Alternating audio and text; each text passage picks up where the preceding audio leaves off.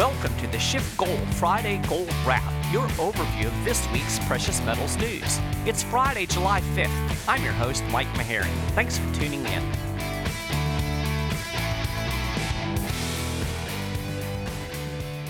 Well, I hope everybody had a fantastic 4th of July holiday. There were copious amounts of grilled meat at the Maharrey household, and I have to confess, I'm having a little bit of a hard time getting going this morning. But we're going to soldier on because, hey, there are things to talk about. Gold went through some wild mood swings earlier this week. The yellow metal posted its biggest single day drop in two and a half years on Monday, falling back below the $1,400 mark.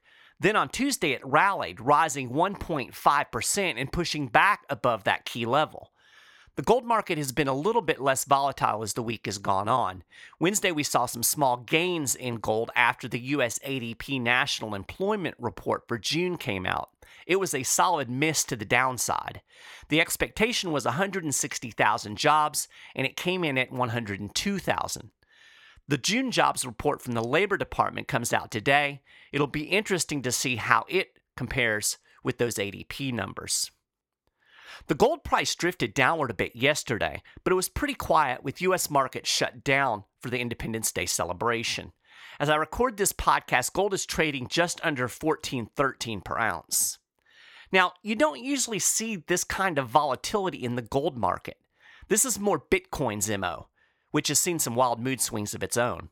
The crypto pushed to almost $13,000 in the last week of June. Then it plunged into the $9,000 range, and now it's back above $11,000. You see these big swings all the time in the Bitcoin market, sometimes even on a daily basis. It's not so typical in the gold market. So, what happened this week? Well, the big sell off Monday was supposedly all about the trade war. After the G20 meeting last weekend, it looks like negotiations are back on track, and everybody, I guess, decided there's going to be a deal. But here's the thing nothing at all actually happened. There wasn't a deal, it was just more blah, blah, blah. You know, we've seen this over and over again. One day the trade war is almost over, the next day it's never going to end. It's amazing to me that the market still reacts so aggressively to every little piece of trade war news, but it does.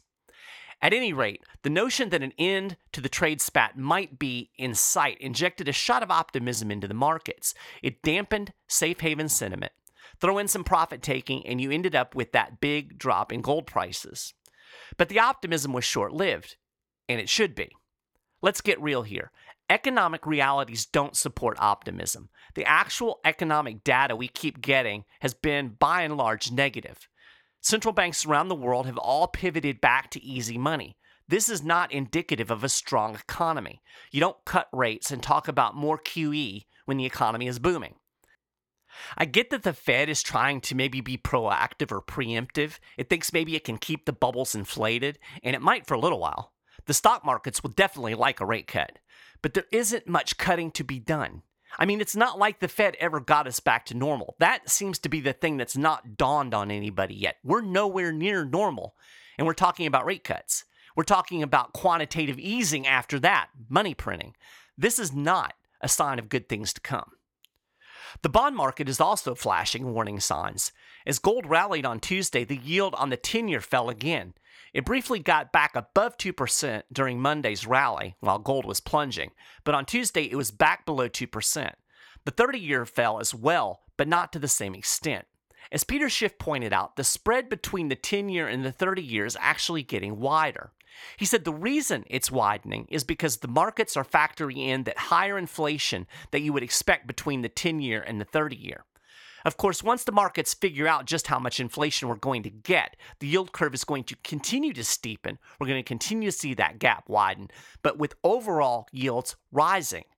Right now, the markets are fixated on a weakening economy and the fact that the Fed is going to cut rates. They're not really thinking about inflation, but inflation's coming. Meanwhile, German and French 10 year bond yields hit record lows this week, both falling into sub zero territory after comments from the European Central Bank. Globally, negatively yielding debt has surged to record levels. So on Tuesday, I think reality hit markets in the face again. Gold made those big gains. As Peter also noted, we may well see more big swings in the gold market in the near term, especially to the upside. Gold has a lot of catching up to do given how wrong the market expectations were regarding the Fed's ability to shrink its balance sheet and to normalize interest rates, and how wrong the markets are in their anticipation of where future inflation is likely going to be. But you'll also probably see some profit taking as sellers get flushed out of the market. Some people still believe there is money to be made on the short side, but I think you'll see more and more people buy and hold. More buyers are certainly coming into the market right now, and it will eventually overwhelm the sellers. So that should keep the general trend of gold upward. So, as far as I'm concerned, the trade deal is really a big fat nothing burger, as the saying goes. I think even if a trade deal is announced, it won't be nearly as significant as President Trump will try to make you believe. You really need to be watching monetary policy. That's the key right now easy money and economic data.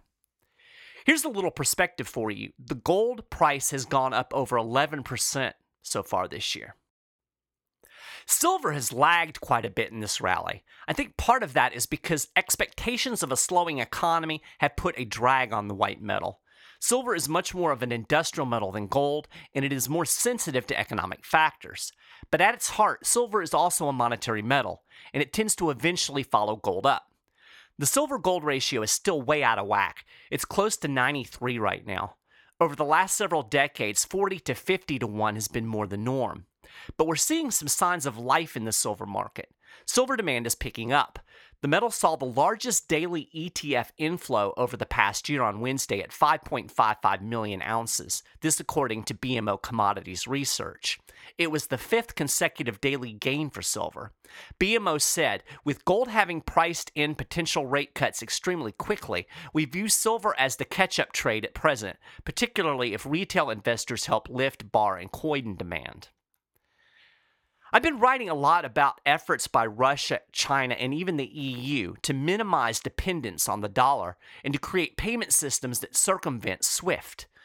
On Monday, RT International invited me on to talk about it. I explained how the U.S. uses SWIFT as a foreign policy billy club, and more generally, how the Federal Reserve enables U.S. foreign policy. I also mentioned the fact that many central banks are buying gold. One of the things I wanted to get across is the fact that this weaponizing the dollar is risky business. The dollar is already in a precarious position. The US government is over $22 trillion in debt, and that's not even the real debt. We're pivoting toward more money printing, and the economy is supposedly good. As other countries try to minimize their exposure to the dollar, it puts the greenback at even greater risk. I don't think most people understand the economic warfare the US engages in, but they need to. Now, you can argue it's necessary. You can argue that sanctions are an important part of U.S. foreign policy, but you also need to count the cost, and that cost could be significant. If the U.S. continues to abuse its position as the issuer of the world's reserve currency, it could find itself knocked off of that perch one day. Anyway, I'll link to that interview on the show notes page. So, how do you navigate these wild mood swings in the markets? Well, I suggest you talk to one of our Schiff Gold precious metals specialists today. They can give you a lot more insight into what's going on and how you should play it. Just call 1 888 Gold 160 today. These guys are a fantastic resource. I highly recommend you talk to them. I'm going to close the show this morning on a bit of a sad note. My friend Bill Greene passed away very unexpectedly yesterday morning. Not too long ago, I interviewed Bill for an It's Your Dime segment. Bill was probably best known for being the so called faithless elector who voted for Ron Paul in the 2016 Electoral College. But Bill was also a political science professor and he was an expert in sound money. He presented a really interesting academic paper titled Ending the Federal Reserve from the Bottom Up Reintroducing Competitive Currency by State Adherence to Article 1, Section 10. His argument was that if states actually followed the use of gold and silver as legal tender, as is actually required by the Constitution, currency competition would undermine the Fed. Bill wrote Over time, as residents of the state use both Federal Reserve notes and silver and gold coins, the fact that the coins hold their value more than the Federal Reserve notes do will lead to a reverse Gresham law effect, where good money, gold and silver coins, will drive out bad money, Federal Reserve notes. I'll link to that paper, and I'll also link to the It's Your Dime interview I did with Bill in our show notes page. I've known Bill for many years through my work at the 10th Amendment Center. The world has lost a very strong voice for liberty, but more than that, it's lost a genuinely good human being. May he rest in peace. Well, that's a gold wrap for this week. You can get more details on all of these stories and more, and keep up with the latest precious metals news and analysis throughout the week at schiffgold.com/news.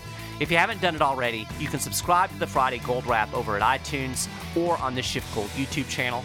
You'll find links for all of this stuff over at the show notes page.